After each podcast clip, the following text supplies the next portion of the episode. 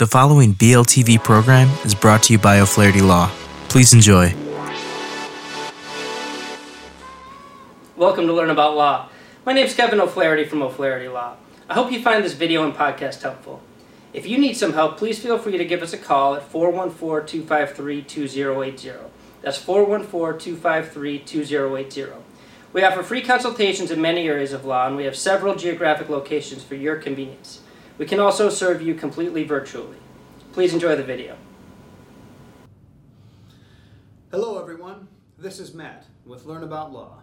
And in this video, I'm going to discuss default judgments in Wisconsin civil cases. When you don't respond to a lawsuit, usually from a debt collector, a judge settles the case without hearing your side of the story. You were found guilty as a result of your failure to present a defense. Because of how quickly default judgments can occur, they are often referred to as automatic judgments. Wage garnishment or a bank account fee, which enables a creditor to take money from the bank accounts to pay off the debt, may be next. Here's what you can do if you receive notice of a default judgment or garnishment.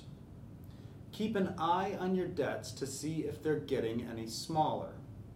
Create an account to connect your credit cards loans, and accounts so you can manage them all in one location. Before a case is filed, the debt collection process can take many years. Errors may occur when the debt is sold and resold from collector to collector. You'll want to double check that the judgment order is for a debt you currently owe and that the sum is right. The debt collector could have breached your consumer rights if you never got collections notices or were never given a court notice before the case.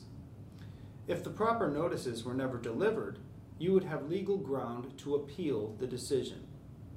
Once you've collected, uh, once you've collected uh, the pertinent information and documents, you'll need to look for legal assistance in your area. A lawyer will assist you in determining if the decision is right and, if so, discussing your options.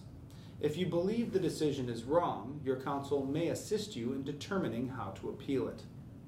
Ultimately, you must decide on what you're going to do. But if you actually owe money, accepting the judgment uh, is often the best choice. If you can come up with enough money, you can pay the creditor in full with a lump sum payment. If you can't, you'll either have your wages garnished or your bank account seized.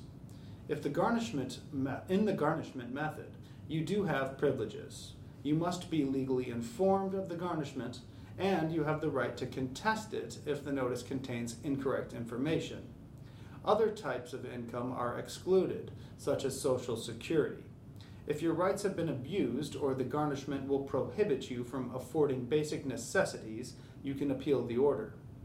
Thanks for watching, and to learn more, check out our article linked below.